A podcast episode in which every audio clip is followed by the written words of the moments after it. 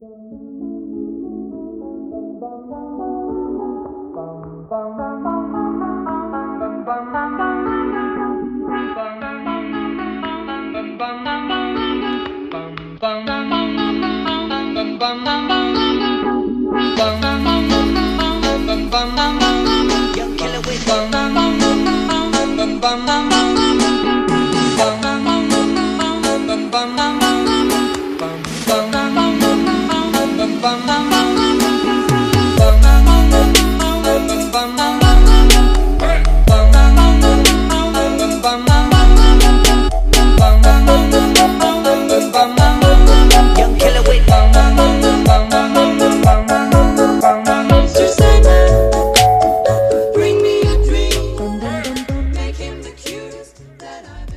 Hey, everybody, this is Chris. Welcome to episode two of the Sandman Universe Gather. I'm here at the Chris and Reggie channel.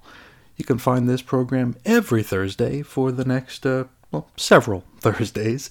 Find it at chrisandreggie.com, chrisandreggie.podbean.com, all those places that you can hear stuff. Uh, now, this week we're introducing the other two Sandman Universe titles, so we got all four to cover. We're going to be introducing Lucifer and Books of Magic, and of course, keeping up with the Dreaming and House of Whispers.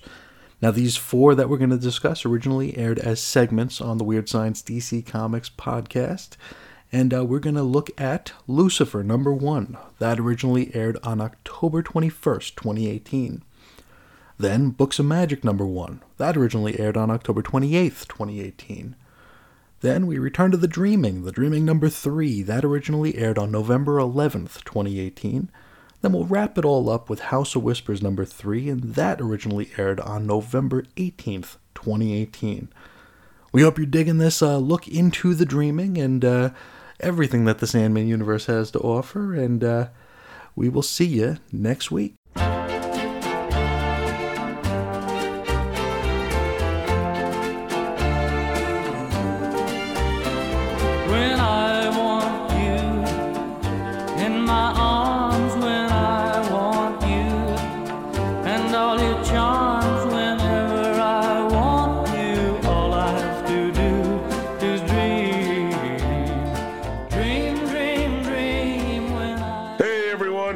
Back to the Sandman Universe segment on the Weird Science DC Comics.com podcast. My name is Reggie, My name is Chris. and we have one very dark, nefarious, underworld dwelling comic book today. It is uh, Lucifer number one. Uh, who's, uh, what's that about?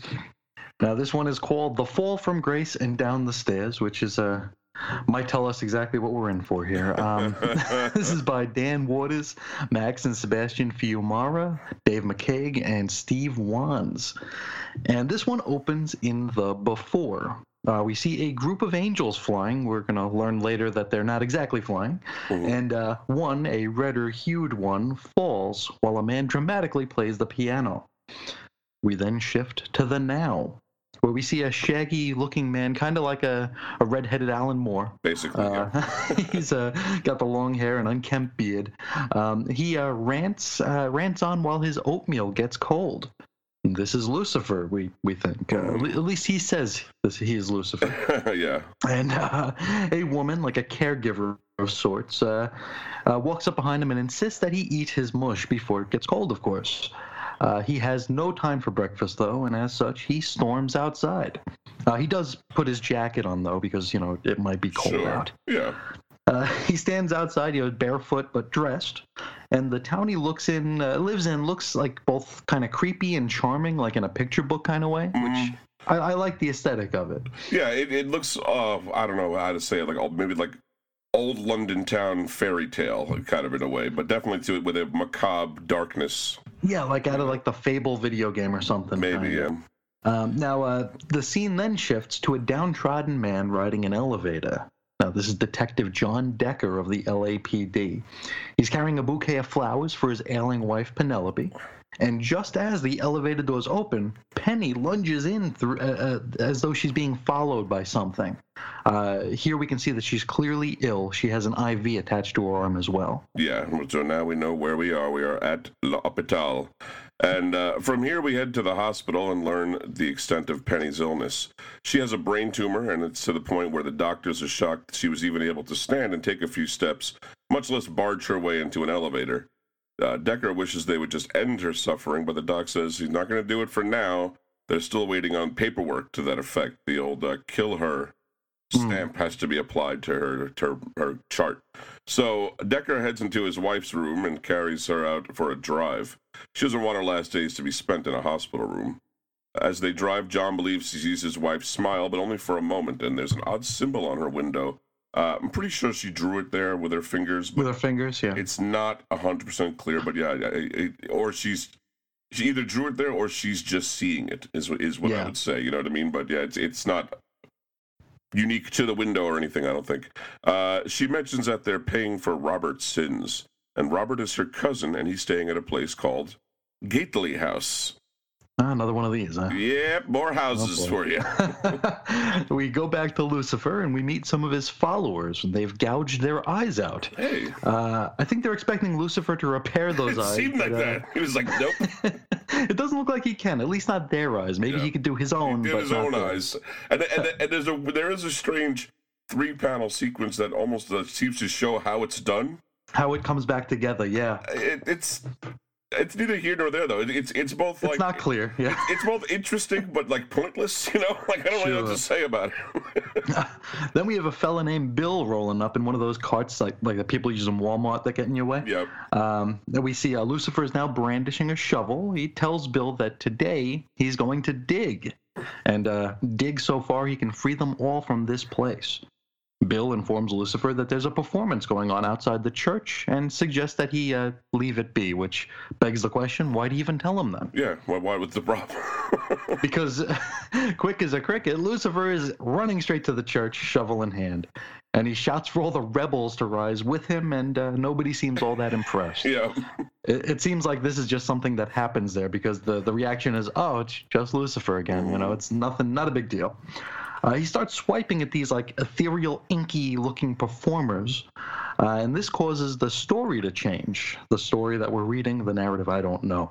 Uh, we nearby there's a man named Jack who tries reading along on his Kindle or whatever. Uh, he just complains that there's no page numbers on it.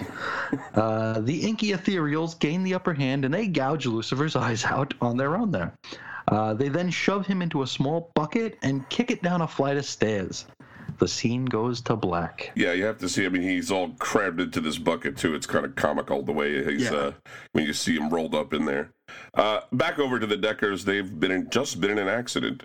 Penny's in the passenger seat. Looks to have been impaled, impaled by some branches, and her fingernails are dug deep into John's right arm. We shift ahead. The accident has been taped off by the police. John's being questioned by an officer who has a sneaking suspicion this was a suicide bid. He did this on purpose because he knew his wife was suffering. John insists this wasn't the case. He just lost control of the car and he's sent home. Back with the bucket, Lucifer crawls out. It's nighttime, and uh, besides his now talking shovel, he's all by himself. The shovel, which was carved from the wood harvested from Hell's suicide forest, insists that they dig to the south. All right, uh, back to John Decker. Uh, he's back at his apartment. Notices uh, it's as though Penny never even lived there. None of her decor is there, and then there a giant talking tumor bursts in through the door. Uh, it's, he kind of at this point goes into some alternate state. I have a feeling here. I think so. Uh, then a shirtless man who John believes might be Penny's cousin Robert. He tells John that Gately House was never meant for him while carving that same symbol that was on the car window next to his wife into his own chest with a knife. Uh, and he looks pretty, it, it all looks pretty demonic and whatever. Uh, but then everything snaps back to normal and Penny's decor is back up on the walls and stuff. Uh, so there you go. It's just like a weird little daydream or something. yeah. And since, uh, you know, Gately House was never meant for John, he decides to head directly for Gately right. House. Yeah. Uh, we see from a sign outside that it's a sober living facility, so a, a rehab facility. Uh, as he approaches, he sees someone staring at him from a window, and they vanish pretty quickly, though.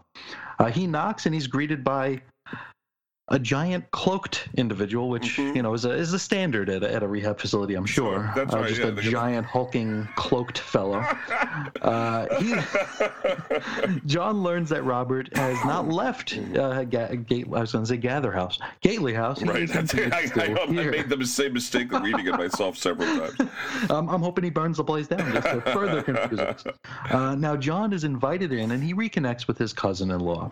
Uh, he also breaks the news on Penny's fate, and we can see that a scaly face is watching them talk from a closet or from another adjoining room of some sort. Yeah. Uh, then we jump back to the piano scene from the open, and we can see that it wasn't actually a fluid scene of an angel being, you know, dismissed from heaven. It was actually like a fresco on the wall. Mm. Uh, and we meet Lucifer. Young young Lucifer when he had a better haircut and uh, Yes, when he didn't look like she- Alan Moore. right. Uh, and he is talking to a golem of a man named Caliban, or at least he refers to him as Caliban. Uh, the, the golem is holding a little statuette of a red angel, and he says it's uh, time to meet his mother. Then we jump back to Lucifer again in the present, past, future. Not that Lucifer, uh, who is digging, as you remember, and he has reached a body of a man he calls Caliban hmm and he asserts that he is the reason he has been trapped here and vows to exact revenge. Yeah. So that was uh, kind of a choppy story right there. Yeah, a I little would bit, I would say, you know, I mean, really, we're, we're dealing with two stories going on, being told simultaneously. One with Decker and his situation, and you know, uh, Penny and and his her cousin, and then one with whatever's happened with Lucifer. And Mm-hmm. uh, you wrote as much in your review, and I agree that the human story was much more compelling to me, including Absolutely. including the paranormal trappings that Yeah, happened the at the end. homunculus thing, yeah. Sure. Uh, you know, I, was, I wanted to go there. As far as what's going on with Lucifer, I think I was just, just not, not understanding uh, 100% what's happening. Now, now, this will be the third time I've gone through it. I think I might be getting it that Lucifer is reliving the same day over and over, possibly. Uh, Possibly. He loses his eyes every day and has to rebuild them every morning. Some sort of Promethean uh, situation like that. Why he's there, all that. How Caliban. We too many questions. We have a lot of questions here. Uh, what, what are your overall? What's your take on it? Uh, y- like you, I had to read this several times, uh, which i- i- isn't something you want to do. No. I mean, uh, that's not something you want to say as part of a review. It's like, hey, you're going to need to read this a few times. Mm. Uh, but as someone who really doesn't know much about Lucifer, or, or honestly even really care much about Lucifer, uh, this was just. I could walk away and be fine with it. Um, Yeah. The uh, the Decker story, I thought that was great. I think the strengths of uh, what is this? Uh, what is is the writer? Right. Yes. I, I- the dialogue was awesome in those scenes there, and uh, he he was able to evoke emotion, where like. Well, you really feel for this guy. You know him a page and a half, but you can you really can dig in and feel for him. yeah. I thought that was incredibly strong, and if there was more of that in here, I'd be all over it. But we do get these like very, very purple and cute Lucifer. I mean, even the title of the damn story. What is this here? The fall from grace and down the stairs. Stop. I mean that is that is Stop. it's that is kind of his thing. Is that he's sort of a he's not unlike a Rac Shade to be honest with you, or like a uh, Aquaman from the Brave and the Bold cartoon, just very boisterous, very you know narcissistic. But uh, yeah, it's it's a lot of like we talk, uh, we talk about uh, what's his face, Gerard Way doing a Grant Morrison impression Yeah. poorly most of the time, and this is kind of feels like a Neil Gaiman impersonation, Yeah, but this not quite there. You know, I realized, you know, Sandman is a series that I've definitely read all the way through twice, and I've gone back to pick through it, you know, certain issues or certain parts many times.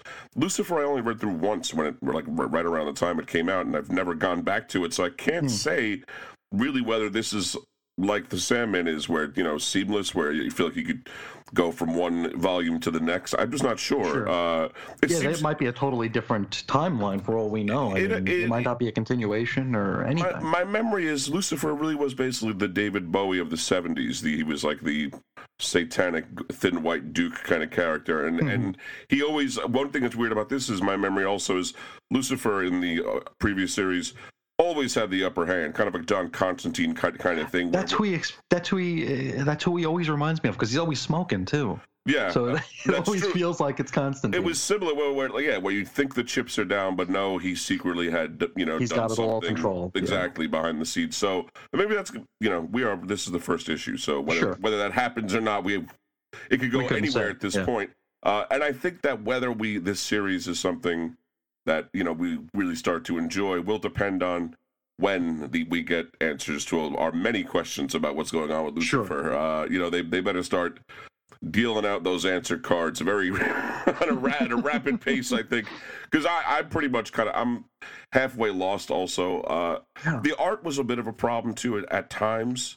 Um, going over it now three times, I'm liking it more. It looks good, but the storytelling chops are kind of are kind of iffy. I mean, even like when we started, it says you know then now then now. Right. But that last scene, it do doesn't say then again. The so like you don't know if it's another like a third branch that was coming out, or if this was going back to the to the beginning, other than the fresco. The only indicator, well, there's that to connect those scenes, but the only indicator that that is Lucifer is his word balloons, really, and that he looks Yeah. like he looks like the Lucifer from Like the what you previous picture series. the other series, Uh, yeah. But if you didn't see that, then you would you'd say, "Oh, here's is that his brother, or is that somebody unrelated?"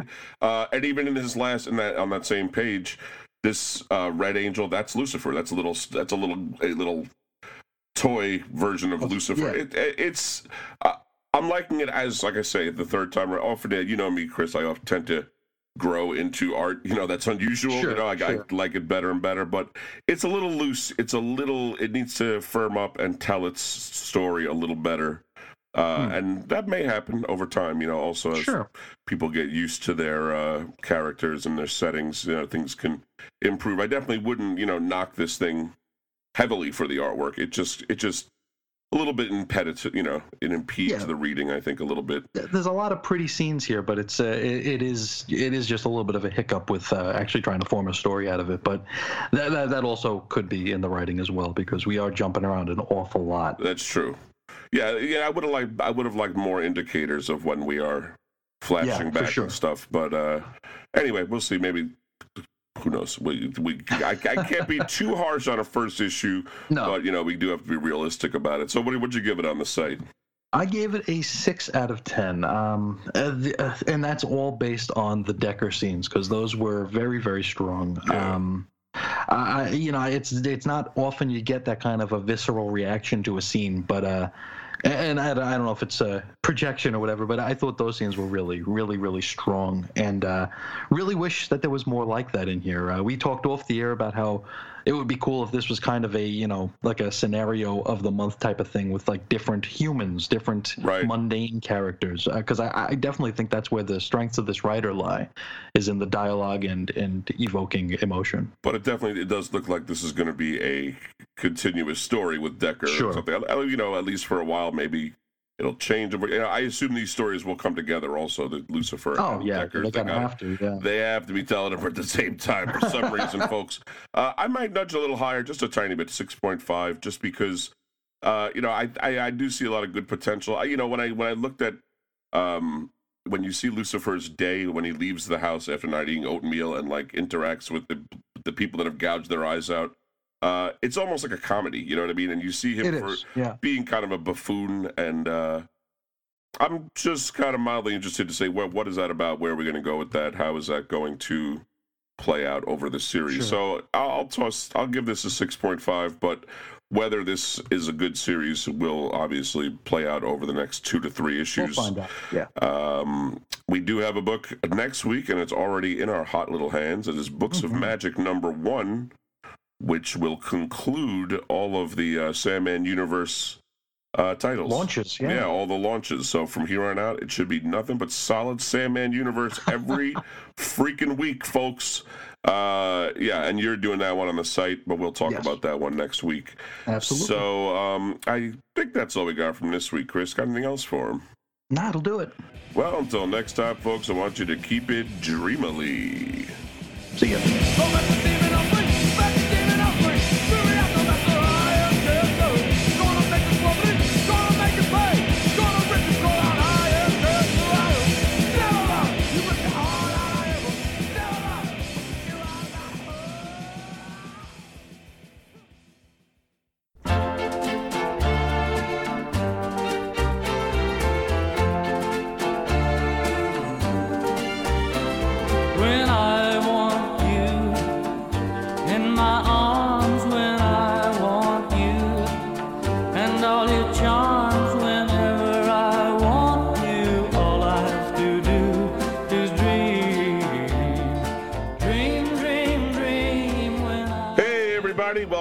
To the Sandman Universe segment on the Weird Science DC Comics.com podcast. My name is Reggie, My name is Chris. and uh, we do have one book for it. What do we got, Chris?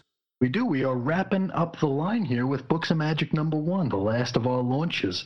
Uh, this is written by Kat Howard with, with art by Tom Fowler. And uh, to start, we're going to meet a young man. You see, once upon a time, there lived a boy named Timothy Hunter. He was trained in the ways of magic by a foursome who were once referred to as the Trenchcoat Brigade. Uh oh, I think I heard about those guys. now, this is a real thing. Uh, there was even a Vertigo miniseries called The Trenchcoat Brigade back in 1999. Uh, the members of this team include, uh, well, guys in trench coats uh, John Constantine, The Phantom Stranger, Mr. E, and Dr. Occult.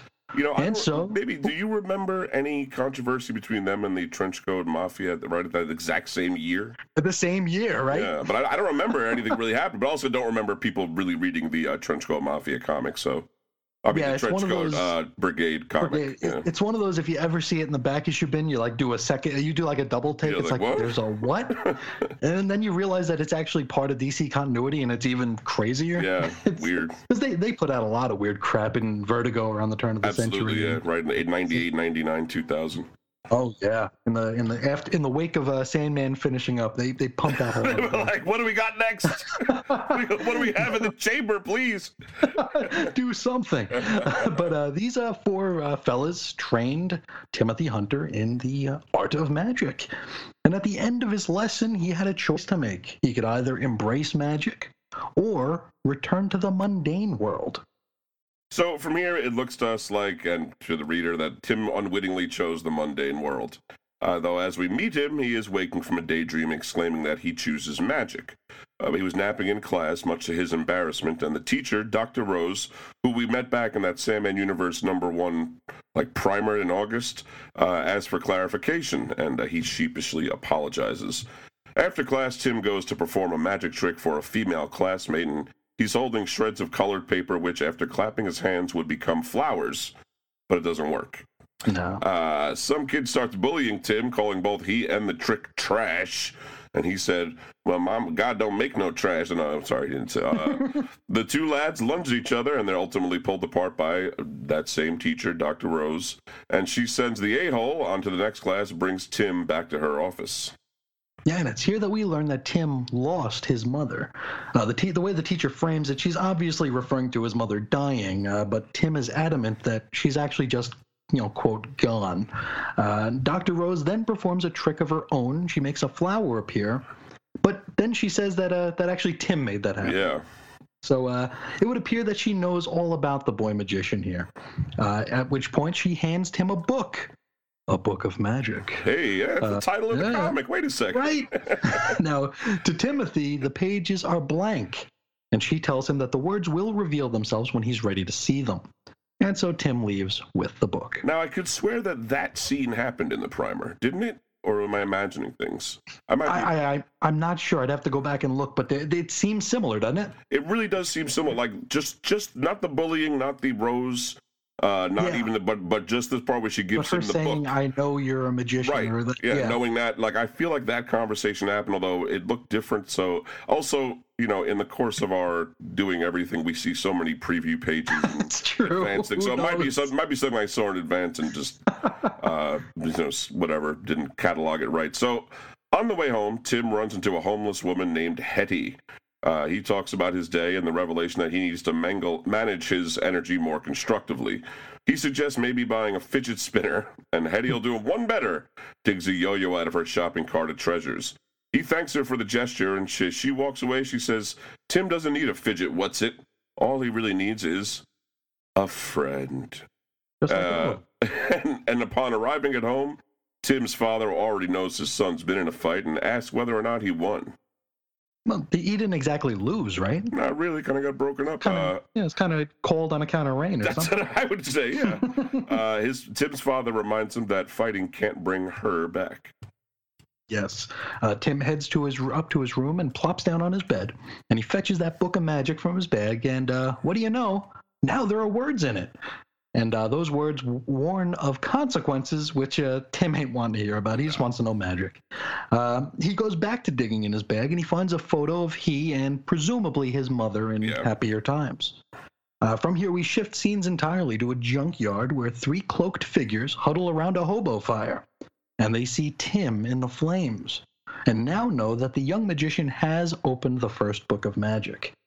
Then we wrap up the entire thing back at Tim's place. Uh, there's another cloaked figure standing outside of his home, uh, brandishing a pair of blades. And they warn that some books should not be read. In the foreground, we can see Dr. Rose hiding behind a telephone pole, but is she friend or is she foe? Mhm. Hmm. I'm gonna say foe. Uh, Maybe, probably. Yeah. I just want to jump in that this uh, homeless woman Hetty is a Sandman character. Mad Hetty. Uh, I don't remember her being. I only read the first volume of the Books of Magic previous series, so I didn't see her in Mhm. there. But she was in Sandman, and Oh, how about that? here she is now. That's her connectivity. Uh, not much, a lot more to say about that. Um, I lo- I dug this book though. I had a good time with it. I found it a real fun, bouncy, easy to grab read. The art Absolutely. served this, you know, served the story well, and was nothing was difficult to uh, understand. What was your take on it? I think if you're gonna, if you're a newcomer to this, uh, to this little corner of the universe here, this is gonna be the easiest, the most accessible, Yeah, uh, because it is a very straightforward story. Uh, I mean, next month we could be popped into a weird shade the changing girl type of psychedelia, but uh, for this issue, you could read it. you could actually Yeah. follow it. Everything made sense. Uh, they kind of uh, zig when I was expecting them to zag when uh, Tim got bullied. I was kind of expecting them to like sheepishly kind of just take it. No, but, But, he, he uh, was no. like he fought back. Lunges right back. Yeah. Um, yeah, he's a he's a troubled lad, so he uh, Yes. he doesn't mind being tough. Um, you know the way the way my I gather with the books of magic other series, and I'm, it kind of seems that way was that there was a connectivity with the Sandman universe, but it wasn't. You could you could totally read it standing alone. Sure. And so far, you could say, I mean, even though they mentioned the trench coat Brigade, that could just be, you know, you don't have to know who they are to know that they're his teacher magicians, and you don't have to know who Mad Hetty is. You know, it's just a creepy, you know, prophesizing homeless homeless woman. So, um, I would say so far, yeah. If if you are staying away from all of them because you're afraid that they might be too steeped in Sandman lore, and you would not be totally wrong about that. Uh, this one would be the one you could you could definitely grab. And I I might be a nerd to curses, but I don't think I saw any. I think this is really played as an all ages book to me, I don't think there were any cursing in it. right? Yeah. So Yeah, that's that's uh, it's weird. it, you expect you expect to see something at least at least some sort of a uh, you know symbols, but I think it was pretty much uh, it was pretty you know uh, YA all the way through from what I could tell. But then again. Oh. Neither Chris or I are parents, so please do not take our, our also true. definitely if you are a parent, read it first before giving it to your child. Don't take our word for it. Uh, yeah. Tim, Timothy Hunter actually first uh, he first appeared in like the proto Vertigo. I mean, it wasn't even Vertigo yet. It was Yeah. uh, like 1989, 1990. So, uh, and then that's where you know Sandman was proto Vertigo, Constantine was proto Vertigo. So I don't, i couldn't even say where the connectivity was back then. Um, if, if there even was, uh, I don't know if that might have been something that was retroactively added. Though they're they were all both created by uh, Neil Gaiman. Yeah, it, it's there's there's connectivity there to his world.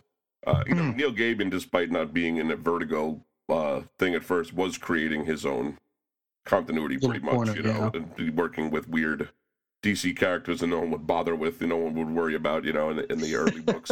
But uh, yeah, it, but it's it's the kind of con- it's kind of connectivity that it wasn't like the, they weren't informing each other. I don't I don't even think anything in the books of magic really had any ramifications on the Sandman at all. Probably so, not, uh, yeah. Anyway, that, that's that's speculation. Uh, that's just my take on this book so far, though. Is you just pick it up and go. You don't need any preamble. No. Uh, everything you need is in the book, and that is a nice thing to see. What'd you give it on the site, Chris? Well, I, I, I couldn't give it much higher than an 8.5 because uh, uh, the art, I, I really, uh, I think it's going to take a little while to grow on me. Yeah. Um, I said in the written review that it feels like something that they would have, that Marvel would have used in like the last six or seven times they tried to revitalize the Ultimate Universe. Right, right. It looks very much like that, eh, which it's not bad, but it's it's just not it's unexceptional. I guess is the word. But uh, it uh, it's going to take a little while for me to really glom onto the art. But uh, once I'm on board with that, uh, I, I think this is uh this is probably going to be my top book of this line, just going from the first issue, of course. You know, But, one thing uh, we didn't really see in this issue that we've seen plenty of in the other Sandman Universe books are scenes of wild, wacky magic use or ethereal Yeah. Dimensions. So I guess it, it will kind of depend on how those are rendered uh, when we get to those, Certainly. which I would assume are soon. Uh, I, I did like the art, but I do see what you're saying. It has a, a certain thickness to it that didn't really jibe totally with the playfulness of the, you know, or the uh, tone of the story, but Yeah. uh, as far as being readable, you should have no trouble panel to panel and page to page.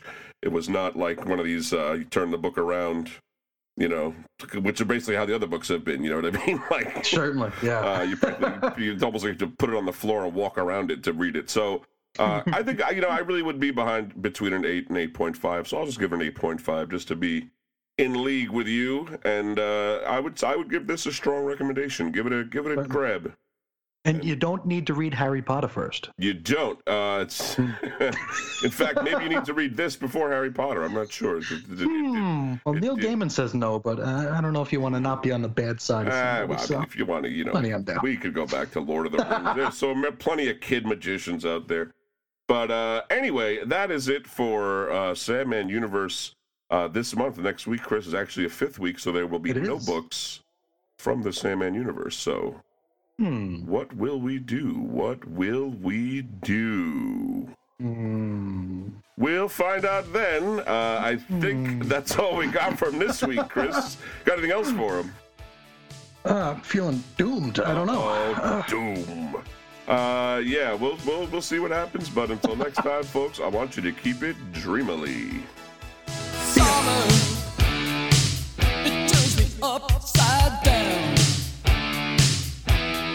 Summer, summer, summer, it's like a merry-go-round.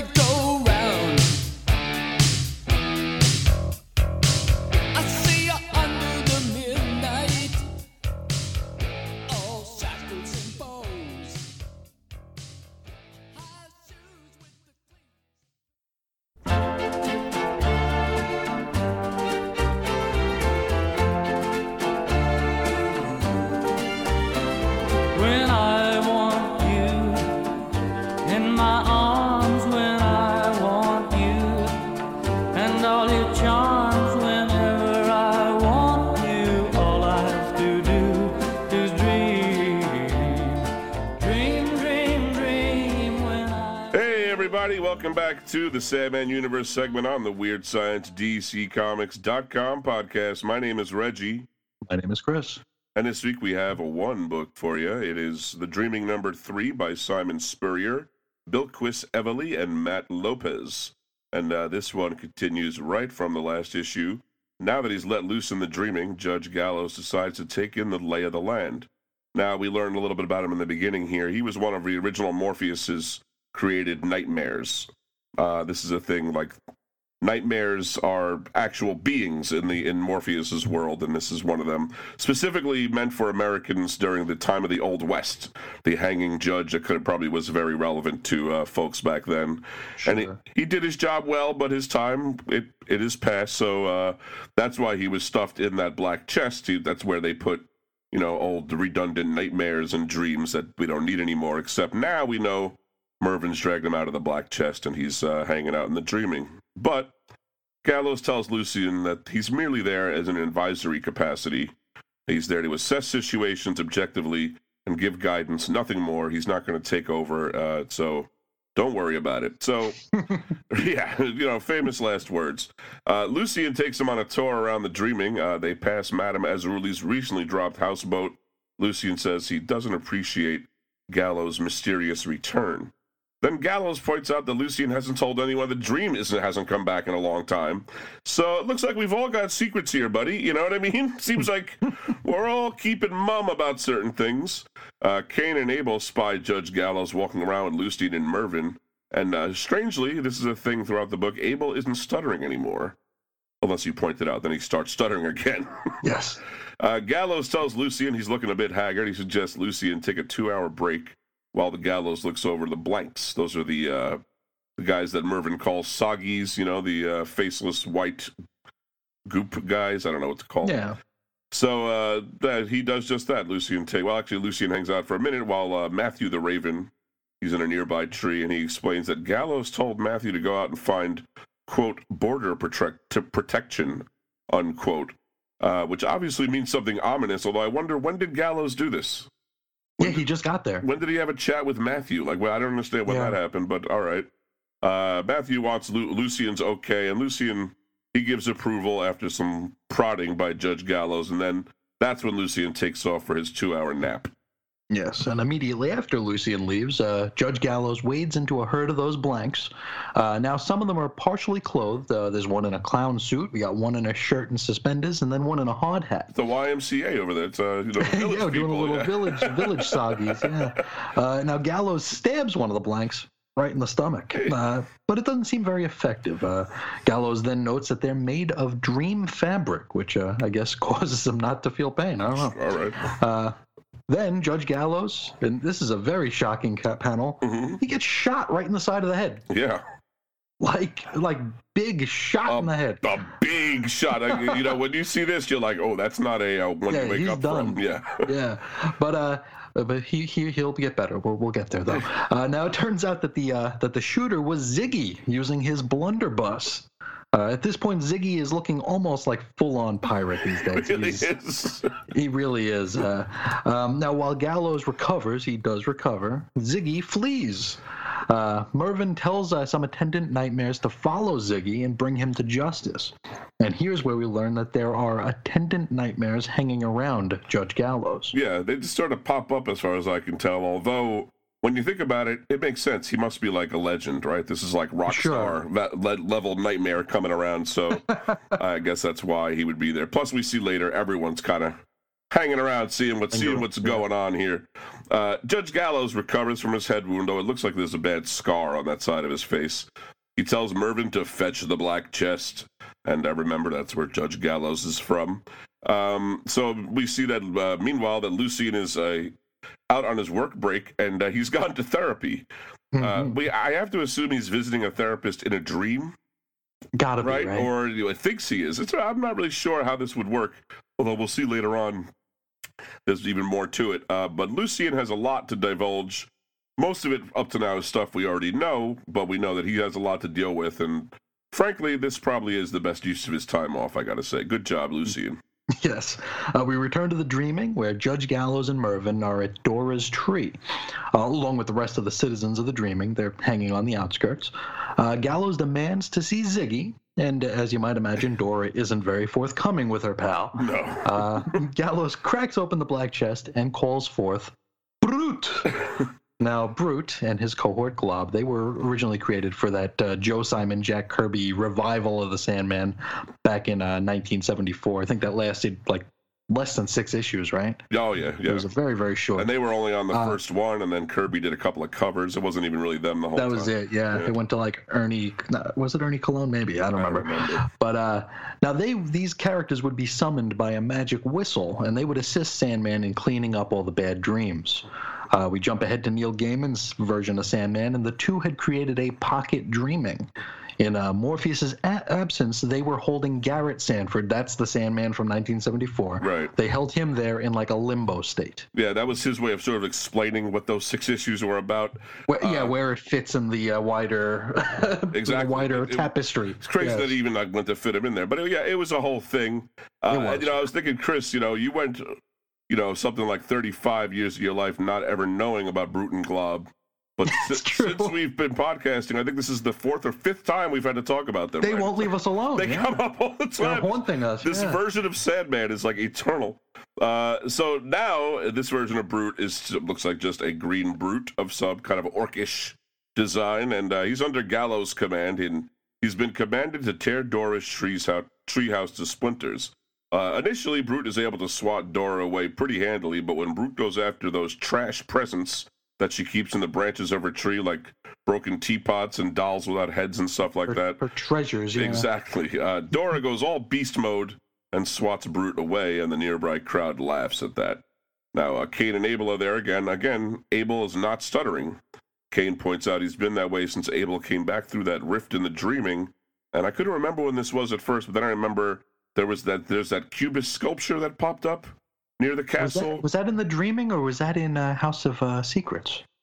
I'm almost positive that was in the dreaming. Okay. But either way, I do remember what you're talking about. that's the only yeah. time A- Abel did fall down there and come back out and said there was it was weird down there. That might have been in the House of Secrets, though. You're right. Yeah, I'm uh, not sure. But anyway, that's he says that ever since he came back through the the crack in the dreaming, he's been uh, not stuttering. Certainly. Uh, we jump back to Lucien's therapy session, and now he's spilling the beans about Dora. He tells the therapist that she's super attached to the broken things that she keeps in her tree. He also says that uh, when Dora was found by the original, not real. At this, the therapist leaves. Uh, turns out it's Glob. Uh-oh. Uh, and he's and now he's got all the dirty needs to take Dora out of the picture. Yeah, and I gotta say, Glob really looks like a mad ball here. You remember those things? He does. I mean, you know, I mean, I mean, almost unbelievably. It's like, where can I buy this thing uh, off the off the Rex? you can already picture yourself squishing it in your hands. For real. Uh, now, now having the information that they need, Judge Gallows gives Mervyn the honor of, you know, strolling up to Dora and whispering to her that she is in fact not real. This winds up putting her in a catatonic state, and her world gets all fractured and white. and uh, it looks like she has some vision of a monster doing sex with a bald guy. I don't. It's weird, yeah. I will find out about that more later. I'm not. I thought that might be her at one time, but then I'm not sure. Uh, doing, you know, from her POV. Anyway, uh, yeah, yeah. we'll find out. So now rendered harmless, Glob and Mervyn kick the crap out of Dora while Brute rips her house apart. I mean, just talk about kicking someone while they're down. Uh, Ziggy comes stumbling out, and Judge Gallows shoots him in the side. And then they hang him right there on the remaining branches of Dora's tree. I mean, they don't call him Judge Gallows for nothing. You know, he they don't call him the shooting judge. You know what I mean? Uh, he points out that blanks can't die, so this is just merely an eternal torture for Ziggy. He'll just be swinging there alive for the rest of That's- eternity. Well, that's not that bad, right? No, it's not too bad. That's almost No. it's like the Dreaming's Phantom Zone. And uh, Lucien pops into the picture and scolds Judge Gallows, but Gallows turns around and little little flip on him reveals that Lucien lost a book. I actually actually forgot he did, but he that Yeah, happens in the, the first issue. But even more than that, he's also kept the fact about dreaming not dream not coming back from everyone, and they're all very shocked by that. So then Gallows takes the dream helm from Lucien and swats him out of the picture, uh, kind of through the panel, makes him look like it might be out of the dreaming entirely, right? he kicks him out of the book. It's pretty It's, crazy. it seems like he's like yeah, leaves the book, ex- you know. So uh, I don't know whether we'll see him again. And uh, then Judge Gallows announces there's a new judge in town, and it's him. I've always wanted to say that. you know, so uh, this is it. This is the this is a new regime uh, for the dreaming. We'll see next. I see the cover on the back page does have Lucien holding on to Dora. Yeah. I don't know what that means. It's whatever. But uh, so yeah, what'd you think of that, Chris? I liked it. Um, I thought it was pretty good. Uh, I, I was kind of torn while I was reading it because uh, the, the it's like a, we had this really sharp turn to focus on Judge Gallows here from uh, from what we were building, which seems kind of weird to do so early, but at the same time. If it was just another issue of world building, I'm sure that would have annoyed me too. It would Right. I would have complained that it was going too slow. So this might have been the best of both worlds for uh, for moving the story forward while still building on what came before it. Yeah, th- this was a good way to lay out a lot of you know new facts about Dora and about the blanks and about uh, a know, lot of good exposition and really dream- good delivery. but yeah, but without just just people Just talking, spilling it, you know. yeah. uh, it, and I did like, I definitely appreciate the fact that the story is moving along. I think at a pretty good pace. Uh, Sure. I don't feel like it's crawling. I definitely don't feel like I'm getting rushed. Uh, I would, I would think it'd be a little on. The, if I were to say anything, it'd be on the slower side, but it feels good. The the amount that we're getting. Yeah. Um, it, this isn't one of these issues that was like mind blowing. Um, you know, the the turn for Lucien was probably the biggest turn of the whole thing, I guess. Of you know, and that didn't strike me as being a you know gasp moment, but Yeah, it wasn't out of left field or anything. it was you know you, you kind of knew you, you, the minute Judge Gallows said I'm only here in advisory capacity, you're like you're not here in a good in That's the advisory red flag, capacity. yeah, you, why would you even say that if you weren't? Uh, but uh, you know, I enjoyed it. I'll tell you something like if the series were to keep at this level of quality with a end of arc gasp. You know what I mean? Like truly startling moment. I, th- I think you'd be looking at a pretty solid series. You know what I mean? Like For if they sure. could just keep a, if they could, not every issue has to be. I was thinking this today on the main podcast. They talk a lot about ten out of tens, and it's Hmm. just like you know the way some of these people review in the world. Uh, every issue is a ten out of ten. There's never a lull. You know, it's like Their their minds are blown every, week. Every time. It's it's like wow, Eight or nine times a week, their Something you could never have Yep. expected happened, and it's like not every issue can be that, or else they, you kind of have diminishing returns. And Certainly. so we'll, we'll we'll see where this goes. Uh, on the site, I gave this a seven point five out of ten. I'll still hang in there. What do you think, Chris? I think that's a very fair score. It, uh, I generally start at the seven and work up or down, and I, this one uh, definitely a net positive. This is uh, is uh, better than average for sure. Uh, not perfect, but you know what is. Nope. You know, I would definitely recommend it. And again, if you if you're already a fan of the Sandman and the Dreaming, I think this would be right fitting right in your pocket. So, oh yeah, uh, I'm having a good time. There's a lot of good stuff. Yeah. and I definitely am looking forward to more of it. So uh, next week, and I, we already do have it, is House of Whispers number three. Woo! Mhm. So we will tackle that next week. But I think that's all we got from this week. Chris, got anything else for him? Yeah, I think that's it. We don't uh, we don't really drone on when we're when we're pleased with a book. It's true. when we're not when we're not furious and yelling, we don't have to. I apologize. Anybody who did not like, I, I got some I got some accolades uh, for last week's uh, yelling for both of us, Chris. Uh, Really? They, lo- they love to hear us uh, angry, but if anyone out there felt differently, I do apologize. I know some people don't like to hear so much hostility, but boy, so- Doom some- Patrol number twelve. sometimes I have I get angry, but I'm, I don't feel that way about anything in this uh, the, the This Sandman line, universe so far. So uh, you should hope for some more meat, some more uh, calm segments Calm on that quick. on that front. Yeah, calm and quick. So uh, with that, I'm going to tell everyone to keep it uh, dreamily.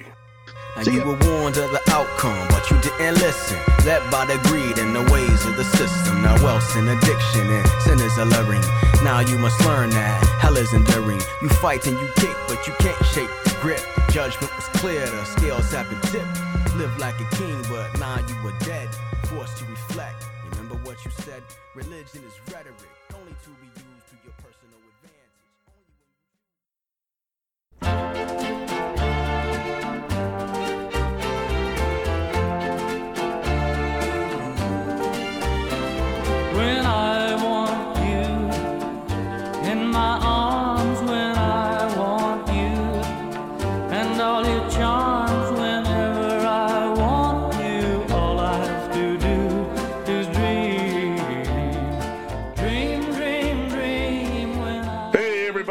welcome back to the Sandman Universe segment on the Weird Science DCComics.com podcast. My name is Reggie. My name is Chris. And we have one book for you this week. It is House of Whispers number three by Nalo Hopkinson, Dominike Domo Stanton, and John Rauch. Rauch? Roush. I'm not even sure I'm saying. Dominike Domo Stanton correct. So uh, I apologize to everyone in the world. So it is summertime in the dreaming and the living is easy, Chris. Madame Azruli and uh, some pirate lady with a unicorn horn are sitting at a small outdoor table, drinking lemonade or some kind of soft drink, smoking cheroots. Uh, you know what cheroots are? Isn't that it? Like an unwrap? Like it's an unwrapped cigar or something? It's something like that. Yeah, it's it's it's like it's like just tobacco in a chunk, just rolled like up. stuffed yeah. in a in a Bible page or something. You know, that's like down and dirty as you can get it. Uh, but actually, the pirate lady, it turns out she's actually eating the cheroots Chewing on it, also. yeah. So I don't know what that's really all about. Uh, Cain is on bended knee, returning Ezruli's shattered mirror to her. Uh, he's fixed it for her, and in the background, Abel is rebuilding Ezruli's shattered houseboat. Uh, but she looks really pissed off this whole time, even while Cain supplicates himself to her, Ezruli's thinking the rudest thoughts about him, like very violent, rude thoughts, and we can read them in the captions, and they're like pretty crazy. She wants to really mess him up. Uh, Mervyn, the pumpkinhead, strolls over to complain some more about everything, like he always does. He There refers the neighborhood. Exactly. That's exactly what he says. Yeah. he refers to Ezruli and her entourage as you people, but only incenses Ezruli more, as you might imagine.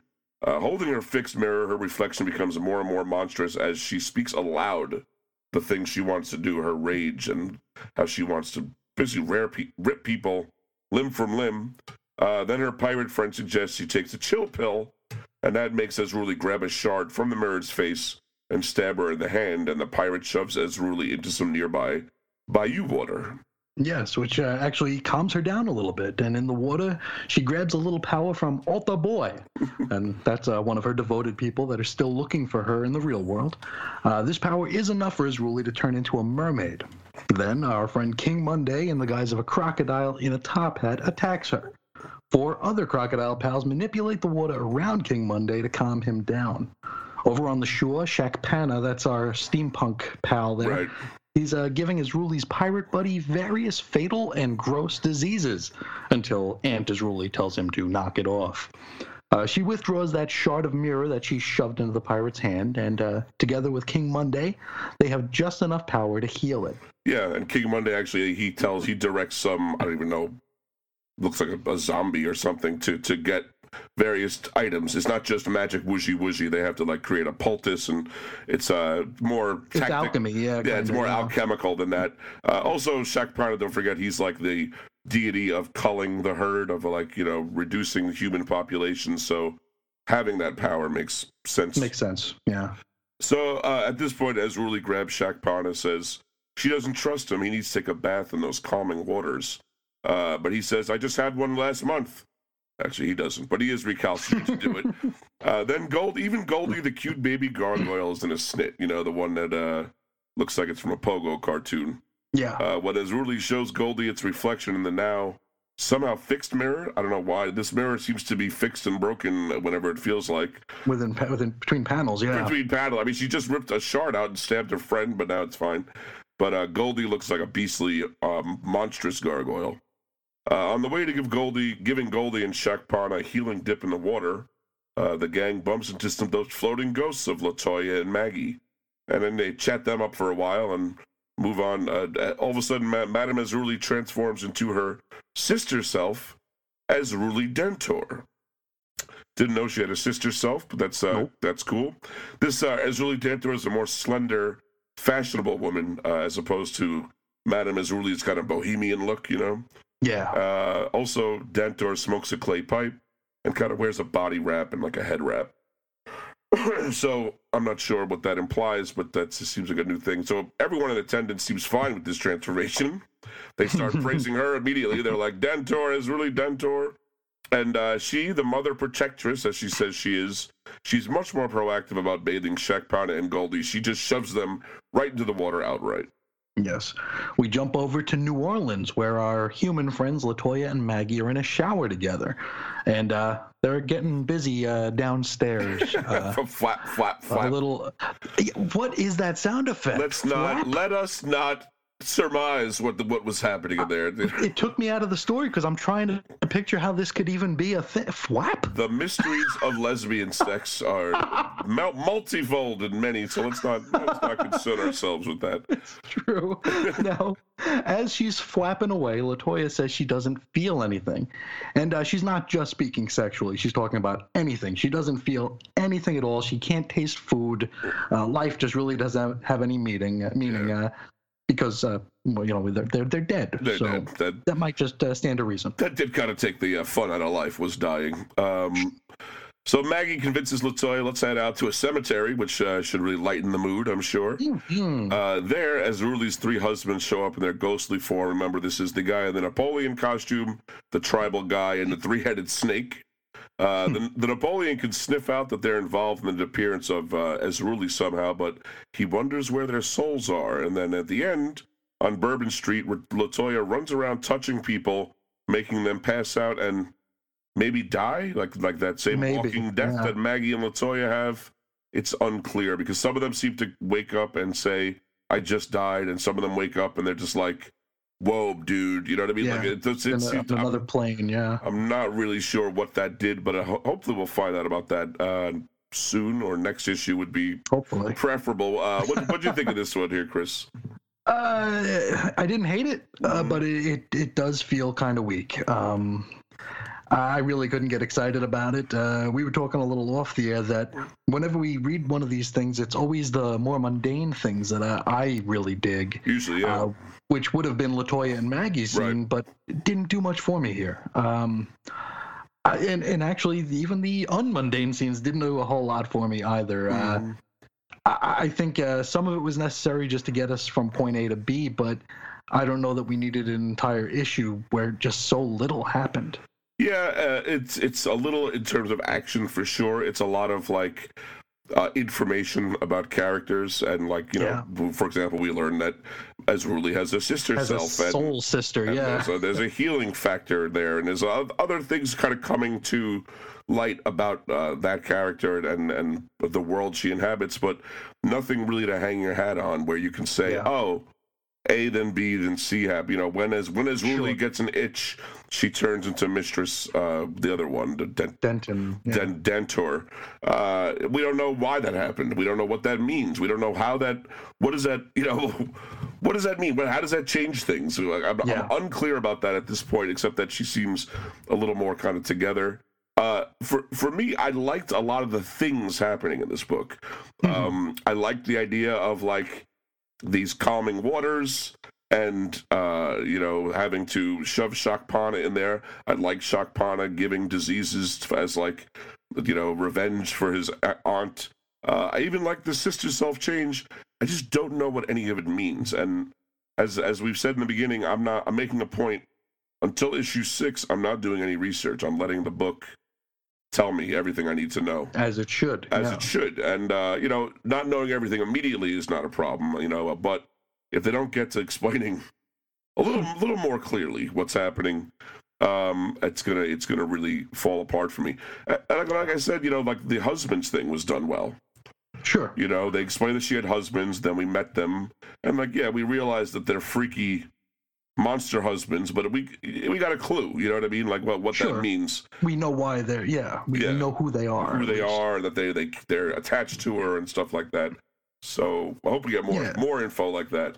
Sure, and it's good that they they showed up here. I mean, they're still trying to search for her, which Mm. is what what they you know should be doing, I guess, because that's that's kind of the point of them being around. I get. Although I wonder, in her Dentor form, is she married to them? Uh, We don't know. You know what I mean? that's true. It's another Uh, question. But you know, like I say, like I I, I, like a lot of the the ooky, Conceits, ooky, yeah. spooky, ethereal conceits. Just like you, though, I'm not really invested in the mortal story at all.